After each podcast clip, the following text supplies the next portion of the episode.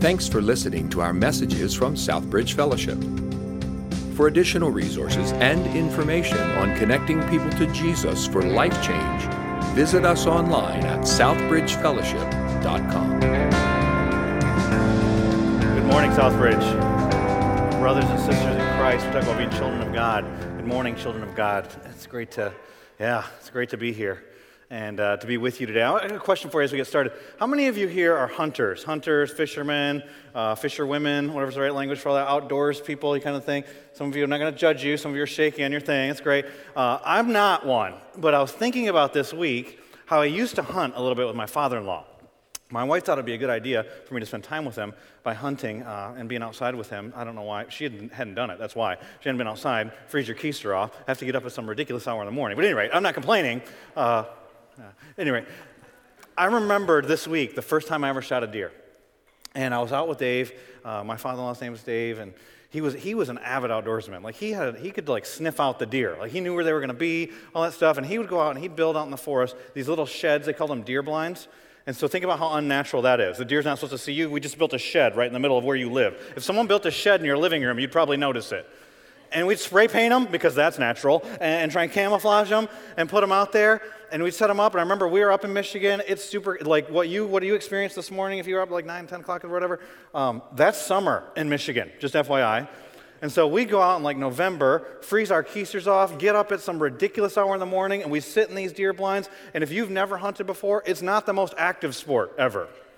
Okay, there's no action until it's like the moment of the kill and we sat there one morning, and the sun came up, and it was getting close to lunchtime, and I decided he and I need to go get some lunch. And so I left the deer blind, and I started walking towards his deer blind, and I heard, BAM! He shot. Smoke coming out of the, the little hut that he was in. And then he, BAM! He shot again. I'm like, oh, whoa, what's, what's going on here? He didn't sight his gun in. He had missed. That's what had happened. I thought he was shooting like a herd of deer because what happened next is like, bam, bam, bam. He shot like six or seven times. And so I got down on the ground. I literally started crawling towards his blind. I knocked on the door when I got over there. He opens the door up. He says, Do you want to shoot a deer? I'm like, It's kind of why we're out here. And so he shows me, he only shot one of them. There was one dead body laying over there, dead, dead deer body. And around the carcass of that deer was another deer, grazing around, getting food still. I'm like, She is stupid. I got to take her out of her. And so I sight her in. Bam! Down goes Frazier. Got my first deer field dressed a deer with my father in law. It was a great memory with my father in law. But then this week, as I was studying the passage, I started thinking about from the deer's perspective, from the perspective of the deer, what that was like.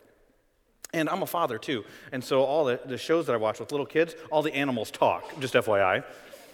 And I think someday I might come home and one of my dogs is going to say, Hey, what's up? And I'll be like, Hey, don't think anything about it. What's up, dog? And then see it right there. Some of you got that. At any rate, or it was just really bad. That might be it. That's all I got. That's what it is. And so I was imagining, like, what? So you don't see if you're a hunter, you know this, but if you're, you're not a hunter, you don't know. Like I shot, there's a little doe that was out there that I, that I shot that day, and so it wasn't Bambi though. It was older than Bambi. No emails, please. And uh, you don't see the big trophy deer out at lunchtime in the middle of the day grazing around a shed that's built out in the woods. And so I started imagining, what about those big deer with like 18 point, 14 point, whatever, big spread rack on it? And I imagine it standing up on the ridge. Because the spot where Dave had built this blind, there was like this, this valley that was down there, and there was an apple orchard. He knew the track that it went through to eat. There was an apple orchard across the street. They'd eat apples over there. Then they'd come across, it was like post dinner meal or whatever. They'd eat this hay or straw, whatever was in this field, and he'd be able to just watch them come down there and easy to shoot them.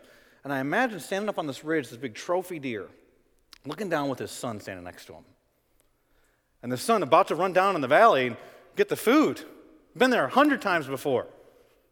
Knew that the food was good, it was an easy spot to get food, and it was safe. And then saying to his son, No, we don't eat there. We don't eat by those things. And shows the shed, the deer blind. And that's why he's got the big rack. And then the son saying, But dad, it's safe. And he says back to his son, It's safe until it isn't.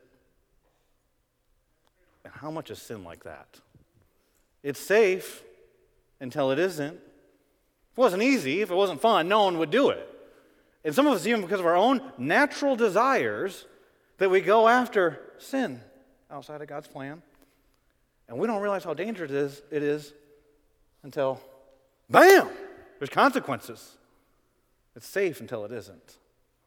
See, I think we live in a time where we're not passionate about purity. The church isn't talking about holiness because we don't realize the seriousness of sin. And today, what we're going to talk about is the seriousness of sin. And my hope for you, for everyone that gathers in this place, for everyone that will see this message online, is that we'll see the seriousness of sin, that God will reveal the seriousness of sin to us, and then we'll respond the way He tells us to respond in Scripture. And so, if you have your Bible, we're going to continue on in the series we've been doing called Letters to RDU in 1 Corinthians. We're in 1 Corinthians chapter 5 today. We're in 1 Corinthians chapter 4 last week, and today we're in 1 Corinthians chapter 5. Some of you have been with us through this whole series. If you have, you're going to be shocked by verse 1. 1 Corinthians chapter 5.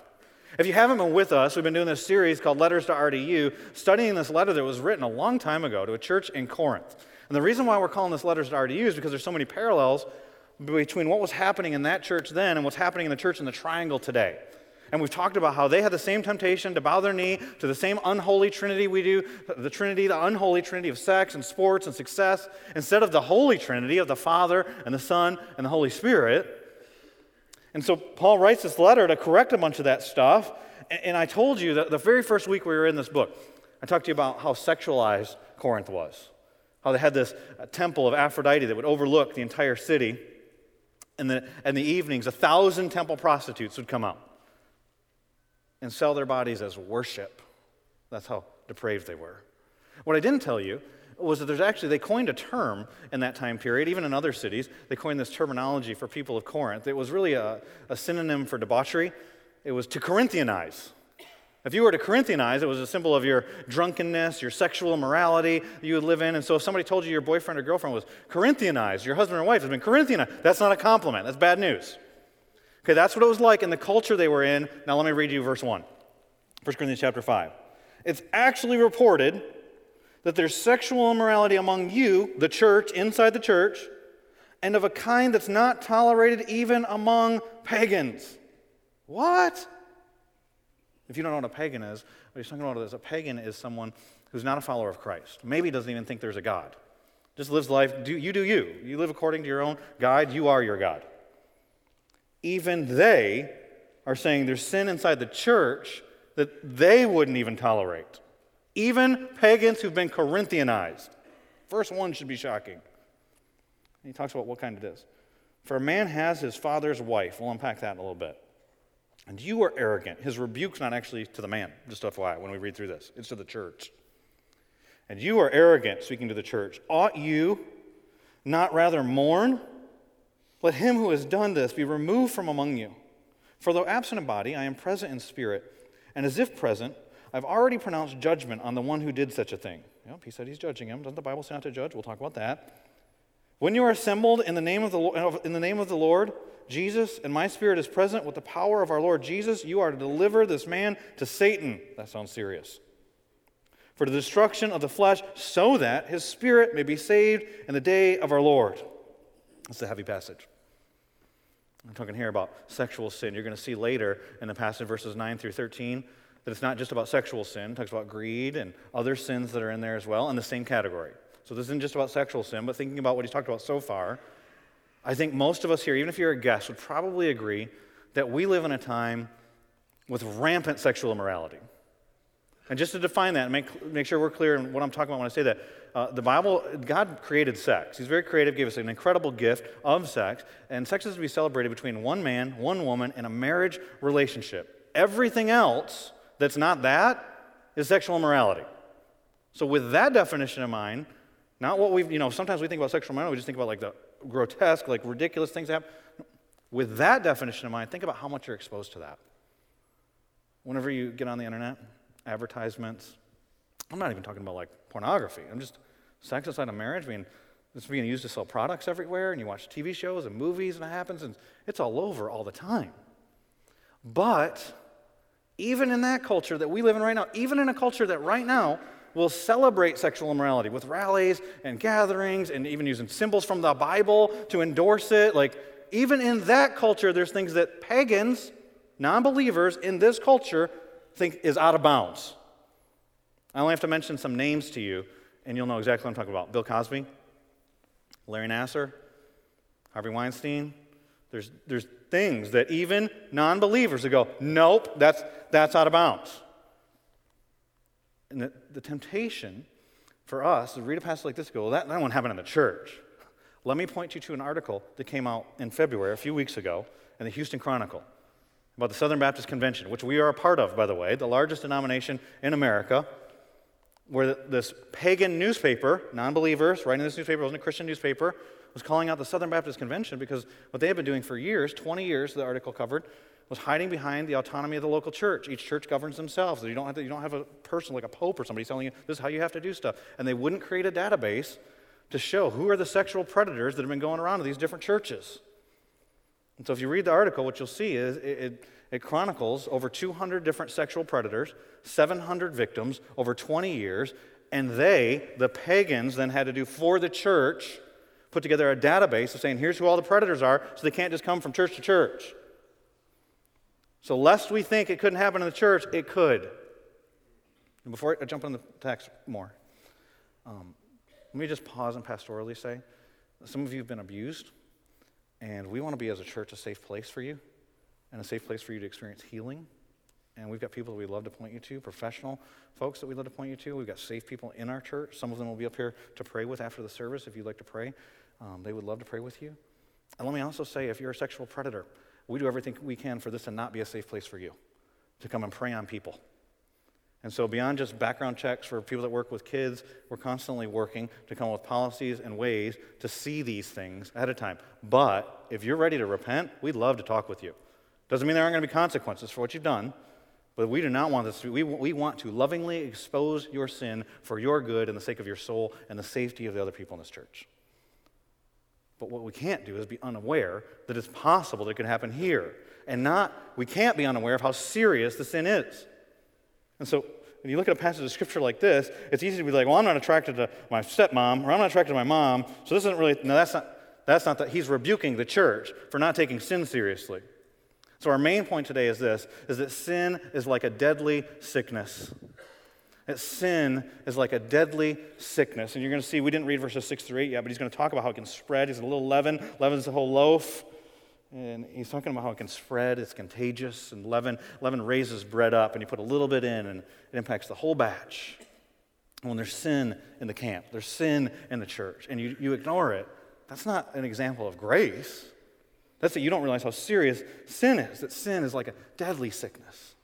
I'm going to imagine, I was telling somebody before the first service, about just I have allergies, and I like that it was colder outside today uh, when we came in here because what had happened is it rained for like three weeks, and then it got warm all of a sudden, and so then it's like, no, it's not pollen season, but it feels like pollen season. Like my eyes are itching, and I'm going to guess all of you have experienced some of that, like some level of sickness in your life, and you know at different levels of sickness, you do different things to respond to it. So if it's pollen, you kind of push through. Eyes water, nose runny, or whatever maybe take some allergy medicine. If you get like the gunk, a virus, the flu, you probably go to the doctor and then get maybe don't go to work. Nobody wants to be around that, just FYI. You don't need to be coming in there and showing what a hard worker you are. Work from home, we're great. Um, and maybe there's another level of sickness that a high percentage of you never experienced before. It's called a man cold. It's like another level of sickness. That, that, I, just because some of you could never experience in your life, can I tell you what it's like to experience a man cold. I've had it on more than one occasion. It's awful. The entire universe stops and begins to revolve around you in that moment as a man. And what you really need in that moment is someone to bring you a little bell so you can ring it anytime you have a need. They can come meet it and they can prop your legs up and bring you ice chips and all those scratch your head or whatever you need in that moment. Now, my wife is a nurse. They didn't have man cold class for some reason. I don't know why. She's a loving woman, she's a caring woman. Do you know what happens at my house when I get a man cold? If you're that sick, we're putting you in quarantine. Stay in your room, don't come out. None of us want any of that. You know where the medicine is, you can find it. So please say something to her after the service. I would love that. It'd be great. But you know, there's levels of sickness. It just keeps going up. Maybe allergies, and you get a virus, and you get a man cold. But if you have like gangrene, you're cutting it off, right? Whatever it is, arm, leg, whatever. You get cancer, you got having a heart attack, pull out the defibrillator, like we're going to respond to that. Here's the problem with sin is that many of us treat sin like a man cold. We can talk a lot about it at church, and the preacher might rail against it, but it's really not that big of a deal. Here's the reality sin is deadly. There's a way that seems right to man, and it leads to death. The wages of sin is death. What does James say about sin? In James, in James chapter 1, he says this. You talk about that deer analogy. But each person is tempted when he's lured and enticed by his own desire. The deer is just going to get some food, right? The fish is just grabbing a little food when they get hooked. Then, when desire is conceived, it gives birth to sin, and sin, when it's fully grown, brings forth death. See, we lack a passion for purity because we don't have a seriousness for sin. There's a theologian from the 1600s named John Owen.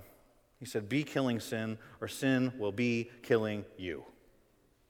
So many of us, we just don't realize what's happening because we don't realize how serious this sickness of sin actually is. And you read something like this and this, how does this guy that we read about in verse 1, how does he even get to that spot? Like, think about this. If even the pagans think this is a, like unthinkable sin, how did this guy end up here? It says in verse 1 that he's, he has, he's with his father's wife. That's not his mom, or else it would just say that it's his mom. And so this might be a woman that his father was married to before his mom. It might be a woman that he was married to after. Maybe his mom died. We don't know the exact scenario. We don't get all the details here in this passage, but just think of like, imagine that mom died and then dad remarried, maybe faster than everybody was ready for, and she was younger. And so the son was like, well, she's, she's kind of cute. But it's my stepmom. I never think about that. And then dad dies. Now she's a widow, and He's got all the money. The next thing you know, they're together. How do you get there? Can I tell you how? Justification and rationalization, and lots of small steps, just like David with Bathsheba. See, we, we've all done it at different levels. There's a saying about sin, and I don't know who was the first person to say it, but is that sin will take you farther than you want to go, keep you longer than you want to stay, and cost you more than you want to pay. It's always true. Sin costs, and it always costs more than we're willing to pay. This man ends up here, but then, then Paul's not rebuking the man. He, he's assuming the church has already done some of this, but he's saying, You're arrogant. He's rebuking the church, verse 2, and you are arrogant. They're going, What a cute couple. How do they get there? How do they get to the spot where they're bragging about this man being in their church in this sin? Well, there's a few ways. One is maybe they're saying, "Oh, we just we're such a gracious community. Everybody's welcome in this community. We're so gracious. We're open-minded. We're tolerant." And they think they're exe- they're showing eh, exemplifying grace, and they're actually cheapening grace. Because they're making it worth nothing. See, sin's so serious, Jesus Christ had to die for it. And they're acting like it's no big. They're bragging about it in their midst. Maybe it's their freedom in Christ, and, and they're saying, we're, we're all free, we can all do different. If, that, if that's what works for them, then they'll do that. And Paul's going, How do you get to that spot? How can you And then he says, Ought you not to mourn? And so, if we want to know how we should respond to this sickness, because every kind of sickness requires a different kind of response, this deadly sickness of sin, we must mourn sin. We must mourn over sin. Paul said in verse 2, he says, And you are arrogant. Ought you not rather to mourn? Like, how do you get to a spot like that? I'm going to tell you how. The same way those rich parents got to the spot where they were at this week with the college scandal. Oh, I'm going to help my kids. I'm going to use my power. I'm going to use my money. I'm going to use my position. Next thing you know, they're facing 20 years in jail for fraud. Sin will always take you farther than you want to go, and it'll always cost you more than you want to pay. And that's where this church is at. Paul's saying you need to mourn over this. And Paul himself does it. There's another letter written by Paul to this church in the Bible called Second Corinthians. In 2 Corinthians chapter 12, he talks about how they, some of them didn't repent when he warned them in the first letter. He says this, 2 Corinthians chapter 12, verse 21, I fear that when I come again, my God may humble me before you, and I may have to mourn over many of those who sinned earlier and have not repented of the impurity, sexual morality, sensuality that they've practiced. And so here he models for them the response. He says, oh, you, Shouldn't you be mourning over this? He says, I'm mourn, I mourn over your, not even his own sin. He says, I'm mourning over your sin because you haven't repented. Because you know why? Because they're connected in the body of Christ. So I'm not talking to you if you're a guest, but we're all connected for part of the body of Christ. He says, We're supposed to mourn. Let me ask you this question. You think about your life. When have you ever mourned? When do you weep in your life? As I think about it for myself, and there are things that'll happen that touch my heart that make me tear up. Watch a movie and get teared up. Hear about injustice, get teared up. It's moving. Some of you share a burden, and I might get teared up because I'm emotionally moved. That's not weeping. Like, when have you wept? For me, I've wept when I've experienced great loss. Like when my dad died, I wept. My father in law died, I wept. When I'm losing something that's significant to me, I weep. This word for mourn in verse 2, it's used to speak of great loss. In fact, Mark chapter 16, verse 10, you can look it up on your own later. The, the same word's used there for people who mourning the loss of Jesus, when Jesus died. You read the book of Revelation, there's three times this word used in the book of Revelation. Every time it's to talk to, about somebody who experienced great loss. And so, why would Paul say to us here, you should mourn over this, man, this other person's sin in the church? Let me tell you why. Because sin has ripple effects. If you've ever been to a lake before and thrown a, a, a, big rock in the water? And maybe it's a glassy, smooth lake. You throw that rock in, it kaplunk, you know, it splashes. But then afterwards, what do you have? You get that those circular, the ripple effects that come out. There's this ripple that happens, and sin always has that. Have you ever been in a uh, battlefield? Some of you have been on. Have you ever been in a car accident? There's shrapnel. There's there's stuff that happens to bystanders, innocent bystanders, because of what happened at that moment. Your sin has that kind of effect. All of our sin does. I remember one time I was in seminary, in a New Testament class, New Testament survey, wasn't even part of the class, and the professor just stopped. And he started talking to us about if he ever had an affair on his wife, what would happen. And he told us he had actually spent a day making a spreadsheet, writing down all the lives that would be impacted if he ever cheated on his wife. And he said it wasn't long before the circle, the ripple effect, started to get bigger than people I even knew who they were. And he said, you know, they start off with my family and my kids, then my kids' friends, and then their parents, some of whom I haven't met, and then my Sunday school class, then my students at the seminary, and he started going through. And I thought, and I wasn't even, I wasn't a pastor at the time, wasn't up on a stage talking to a bunch of people. And I thought, what if I did something really stupid?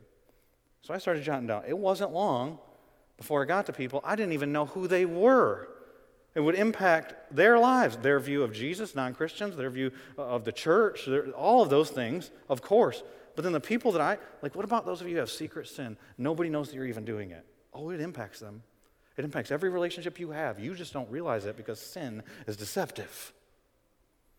You want, to, you see some impacts? Go read that article, the Houston Chronicle article. You'll see it. There's stories in there of some of the victims. There's one girl, her name's Heather Snyder.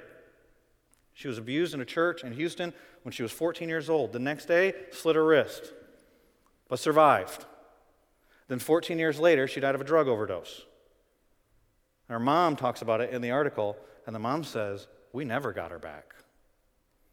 One selfish act by one guy in a church, and it didn't just impact that woman who, who died, it didn't just impact that mom. There's a ripple effect. The whole church, the community, like sin. We should mourn sin because it's so significantly serious.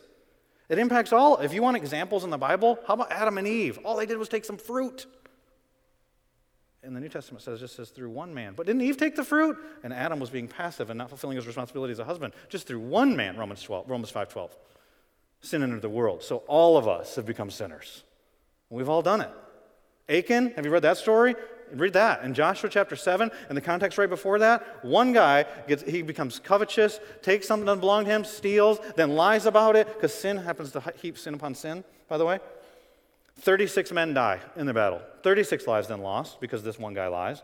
A whole nation is dishonored. And here's the worst part God is dishonored. Every time any of us sin, because every time we sin, we're saying that something's more valuable than Him.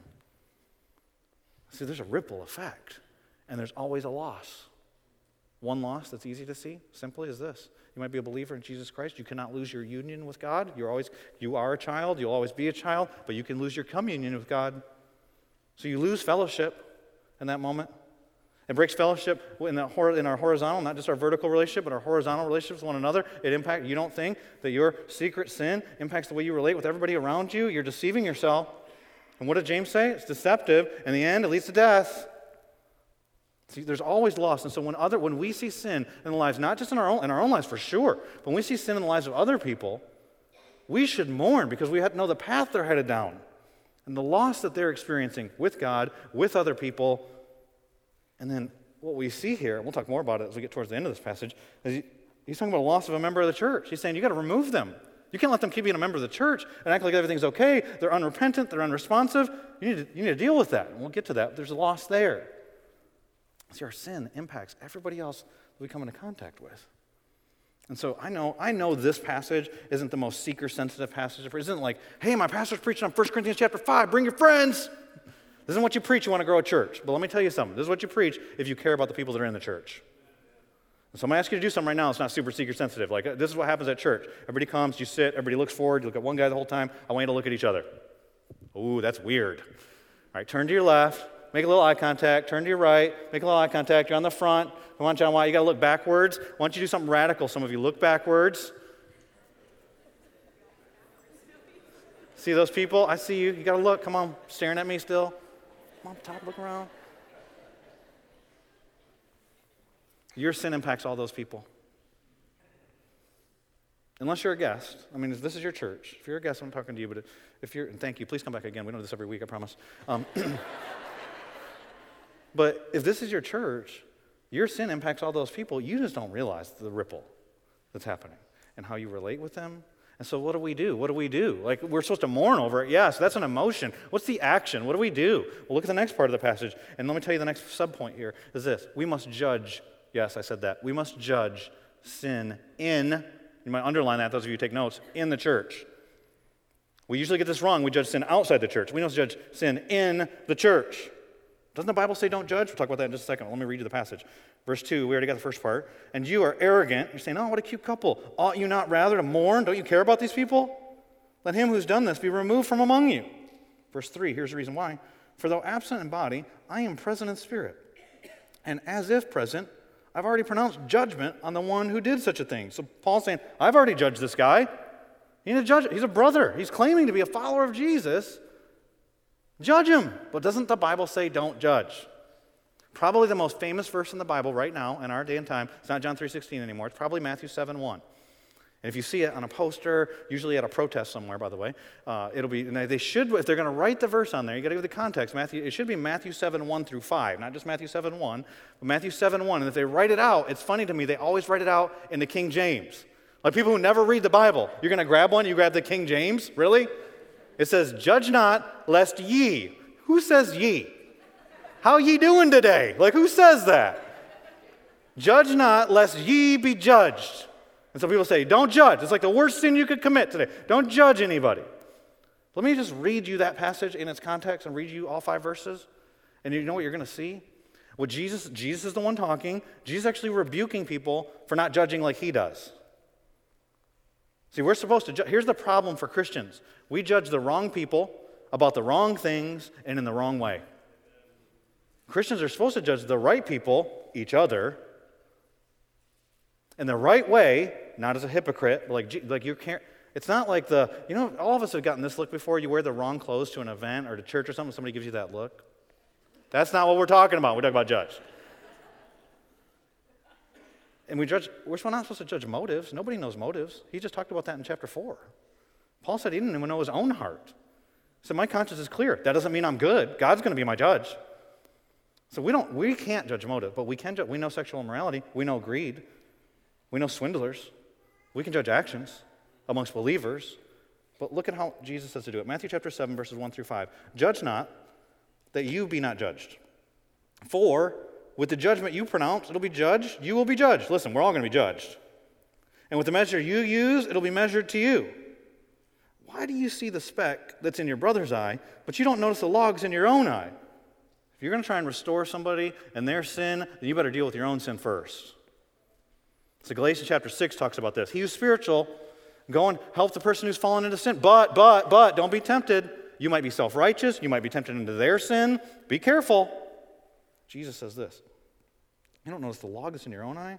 Or how can you say to your brother, Let me take the speck out of your eye when there's a log in your own eye? And he says, Here's the problem. You're judging like a hypocrite. You hypocrite. First, take the log out of your own eye, and then, he doesn't say not to deal with the speck in the brother's eye. He said, but first you deal with your own stuff. Then get the speck out of your brother's eye. Why? Judge like Jesus. He cares about you. That's why. A judgment that's for you. It's not, let me, I'm going to prove something. Look how much better I am than you. I'm going to condemn you, make you feel bad. No, it's not that. So here's an, the application of that we need to judge people in the church is not we need to start like a morality police team at our church, okay? That's following everybody around and finding out who's sinning the most. They stand out by the donut table. Two donut holes. Hmm, last week it was just one. We'll see what happens next week. Hmm, just checking it out. It's like follow, making sure there's no gluttony in the church, make sure there's no, that's kind of a nice car. How much do you make? And it's greedy. What's it? Like, we don't need, that's not, that's the opposite of what's being talked about. But we're good at applying this passage the opposite way. Look at what Paul says next, by the way. It says in verse uh, 9 through 13, after the leaven illustration, he says, I wrote to you in my letter. He had written a letter before 1 Corinthians. They misunderstood some stuff. So he's going to clarify it here. It says, I wrote to you in my letter not to associate with sexually immoral people. not at all meaning the sexually immoral of this world, or the greedy and swindlers or idolaters, since then you'd, you'd need to not live here. And that's what many Christians try to do, by the way, with all of our holy huddles. And he says, You need to go out of the world. But now, I'm writing you not to associate with anyone who bears the name of brother if he's guilty of sexual immorality or greed or is an idolater, reviler, drunkard. So it's not just sexual immorality. A drunkard? Can you think about if we treated greedy the same as we treated sexual immorality? Or swindler, somebody who's taking other stuff by force? Not even eat with such a one. For what do I have to do with judging outsiders? Isn't not those inside the church whom you are to judge? God judges those outside. Purge the evil person from among you. In other words, judge actions, not motives. Judge believers, not non believers. Judge like Jesus, not like Pharisees. See, here's the reality we flip this passage around. If you don't think that's true, just think about what happens. We're supposed to be in the world. How can you win the world to Christ if you don't have any non believing friends? And so, what a lot of times we do as a church, he's saying you, you'd have to leave this world, and your mission is to be in this. There's a reason why when you trust Jesus, you didn't get beamed up to heaven. You got a job while you're here. You're supposed to win lost people to Christ, then disciple them to be followers of Jesus that can win lost people to Christ. He said, and instead, what we do oftentimes in America today, a lot of our Christian subsects, is we come together and we'll have like Christianized everything. But Christian gathering, Christian studies, and get your Christian Bible studies, and you get your Christian book studies. You're not even studying a Christian book, but it's all Christians, and we got 40 of them, and there's one non Christian. That's our project. and your Christian aerobics class, and your Christian sports team, and your Christian school, and, your, and everything's a Christian gathering. And every once in a while, we'll run out there and talk to those naughty people and tell them why their ethics should be the same ethics we have. And Paul's going, Why do you expect a non believer to act like a believer? Why are you yelling at politicians that they need to have Christian values if they're not even Christians? Why, why are we?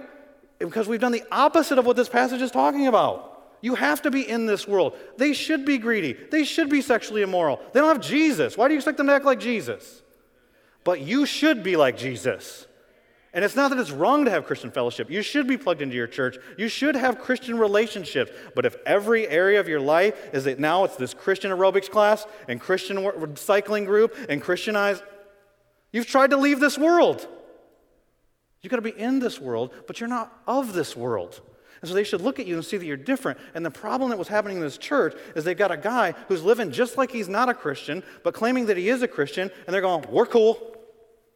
It's good. And he's going, No, you got to judge those in the church. But you judge like Jesus judges. I'm judging this guy. You see, for his sake. Did you see verse 5? Verse 5 says, Hand him over to Satan. That's pretty harsh. Not so he will be destroyed, but so that the sin in his life, his flesh shall be destroyed. And then it goes on, so that he's going to be saved. So you're judging him because you care about him. So what do we do? Third subpoint. We've got to deal decisively with sin in the church. We've got to deal decisively with sin in the church.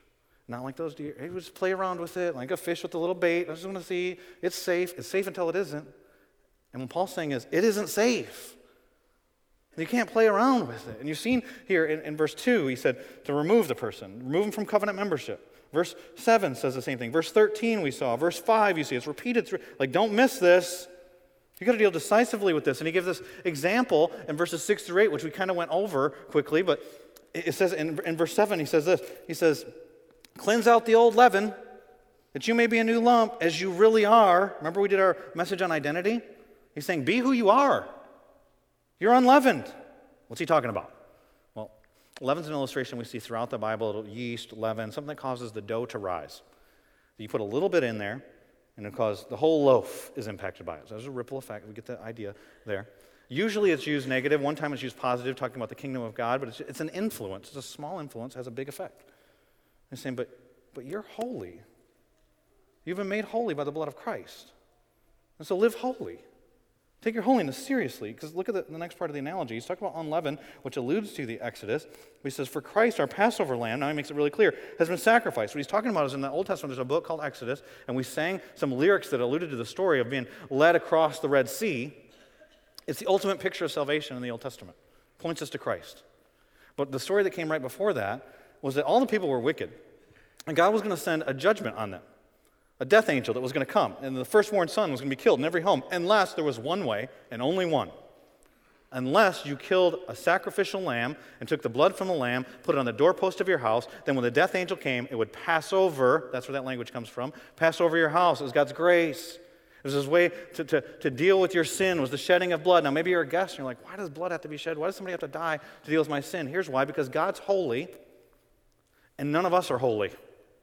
And his holiness means he can't have sin in his presence. We've all sinned. Every person here in this church, if anyone's made you think that they think they don't sin, we all sin. Everybody here sins. The difference is some people have been cleansed of their sin by the blood of Jesus Christ because Jesus Christ didn't sin.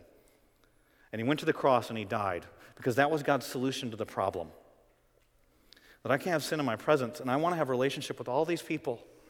And so I'm going to give my firstborn son and he's going to die on the cross, and he's going to shed his blood. And everybody who bows their knee and calls upon Jesus Christ will be cleansed by that blood. And what Paul's saying here is your, your, your lamb has been sacrificed. His name was Jesus Christ. And so you've been made holy. That's called justification in the Bible. You've been justified, cleansed of your sin. You are being sanctified. You're being transformed from your sin. You will be glorified. And he's saying you've been justified, so let's see it in your sanctification. You're, you're positionally, you've been made holy, practically live it out. And here's how take sin seriously. That means not only mourning over it, not only seeing it in the lives of others, but you've got to do something in their lives. And what Paul's alluding to in this passage, when he talks about removing this person, verse 5, verse 7, verse 2, verse 13, sounds pretty harsh. But he's going back to some teaching by Jesus. Because some people are like, well, Jesus, he's, he's cool with everybody. No, Jesus talks about this in Matthew chapter 18. We start reading verse 15. He says, if somebody sins against you, go tell all your friends to start praying for them. That's not what he says, is it? That's what some of us do. That's called gossip. It's our prayer group. No, it's called gossip. Says, if somebody sins against you, you deal with it one on one. You go to that person. And if they see their sin, you've won them. You've done work for their soul because you care about them. What if they don't? And it says, go get a small group. And he's telling us how to do church restoration. Some people call church discipline, but the goal ultimately is not punishment, it's to restore the person to fellowship with God. He says, you go to them with a small group, but not your small, not like your whole small group. Some of you like 10 people, 12 people, 14 people. How many are in your small group? No, like two or three is what Jesus says. Get two or three people, go to them with two or three people, and then, and if they, if you, if they repent, if you come, you've won them. And can I tell you that church restoration, church discipline, 99% of the time happens at that level? That it wasn't designed to be something where there's like a morality board that checks and see how bad everybody's sin is. When you go with those two or three people, you probably don't need a pastor. You probably don't need an elder. You probably need the people that are the closest to that. Whoever's in relationship, if that happens to be a pastor or elder, that's fine. But whoever's closest in relationship, that that person knows you're coming because you love them and you care about them and you're trying to restore them it's supposed to happen organically amongst relationships that we have with one another. But if they still don't respond, then it says, go tell it to the church. And the church confronts them in their sin then. And then if they still don't respond, Jesus tells us there's four steps. The fourth step is treat them like a pagan, a tax collector. Paul says here, remove them from membership. What he's saying is you can't let them keep acting like they're a Christian so they shouldn't be coming up and grabbing communion, acting like they're in good fellowship with God when they've got sin. That they, it's the unresponsive, unrepentant person that proclaims to be a believer in Jesus Christ. If you care about them, he says, turn them over to Satan. That's harsh. What you're saying is this church is no covering for you. There's no protect. You want your sin? You want to keep shacking up with your dad's wife? Go, you go do that. But don't proclaim that you're a believer. Don't act like, don't act like you and God are good because you're not good. And we just want to be really clear about that. You're not a member here. You're, you're, not, you're not welcome to anything that's exclusive for believers. We're treating you like a non believer. What does that mean? That means we're pleading for your soul. So that hopefully you'll be redeemed here, now. That you don't have to stand before God and God says, Depart from me, I never knew you. You think you're a believer, but you're living like a non believer. And so we're going to treat you like a non believer. That our point when, hang, when hanging out with you, when talking to you, is to plead for your soul. Do you ready to repent? Do you want to come back? Do you want to deal with that sin? Now, hey, did you see Duke and see? And just acting like everything's cool. Because he's saying you got to take sin seriously. But get this if, if that person repents, you have a party. Because repentance leads to revival. Repentance leads to revival.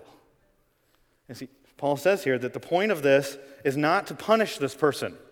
It's not punitive. See, the punishment was poured out at the cross of Jesus Christ. What you're trying to do is point that person to the cross.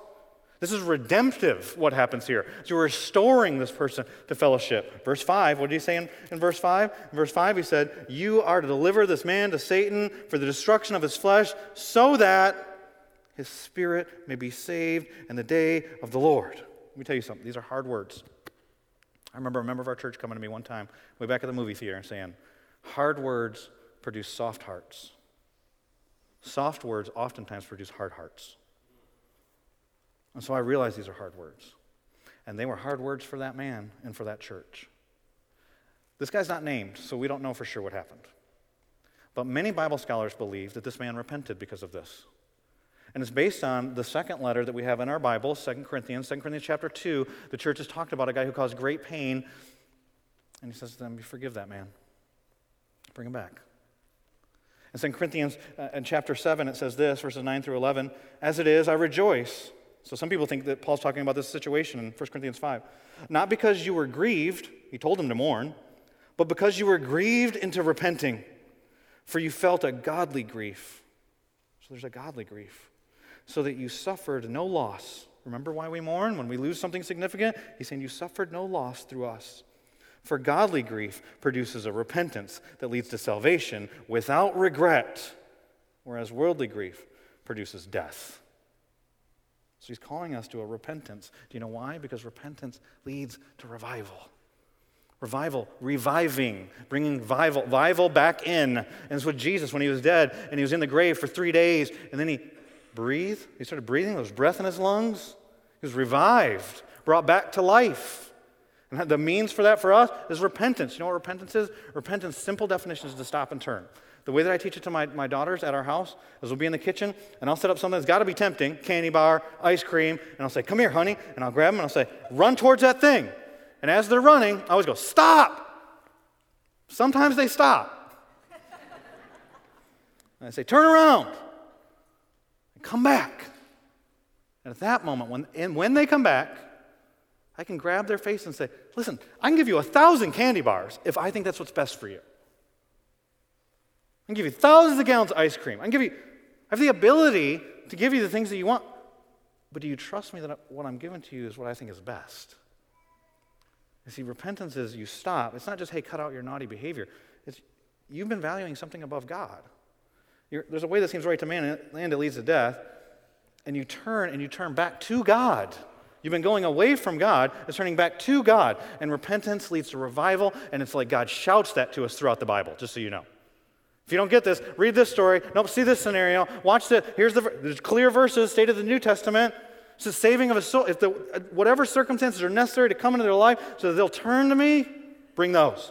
Because repentance leads to revival. Read the Old Testament. You come to these stories, and you see people, all of God's people, all the Israelites didn't have the Bible, so they weren't obeying the Bible. Ezra starts reading it in the book of Nehemiah. He doesn't preach it. Can you imagine just, just going to start reading this thing? And people start going, We're not doing that. And they repent, and it leads to revival. See, Job, read the book of Job. Job doesn't have the circumstances in his life he has because of his sin, but because of the circumstances in his life, he sins. And he says things that are not true about God in the midst of his suffering. And read Job chapter 42 and verse 3. He says, I spoke as a man without knowledge. In verse 6, he says, I repent. He stopped, he turned back to God, and repentance leads to revival. Have you read the book of Jonah? We always talk about Jonah. Jonah's the, like, that's the worst part of the whole book, is Jonah, by the way. He's a racist, he's a disobedient prophet. He doesn't want to go preach to the Ninevites. You know why? Because the Ninevites are awful. Like, incredibly violent, awful people. The Assyrians is who they are. And do you know what Jonah says? He says, Because I knew if I told them the truth that you are slow to anger, abounding in love, and if they repented, you'd be gracious. You know what happens in that book? They repent, and God is gracious. You know why? Because repentance leads to revival. The classic example is David. When you read the Old Testament, David covered up his sin, then sins more, covers it up more, and keep and sin is this cycle, and it's leading him astray. And then you know what happens? He repents. Read Psalm 51. And you know what he says? Against you and you alone, God, did I sin. What about Uriah? You killed him. What about Bathsheba? What about that child? Yeah, but first and foremost, our sin is a dishonor to God. So no matter what our sin is, we're sinning against a holy God. And he repents. He says, Restore to me the joy of my salvation. And God does, because repentance leads to revival. Read the New Testament. Look at Peter. Peter preaching on the day of Pentecost.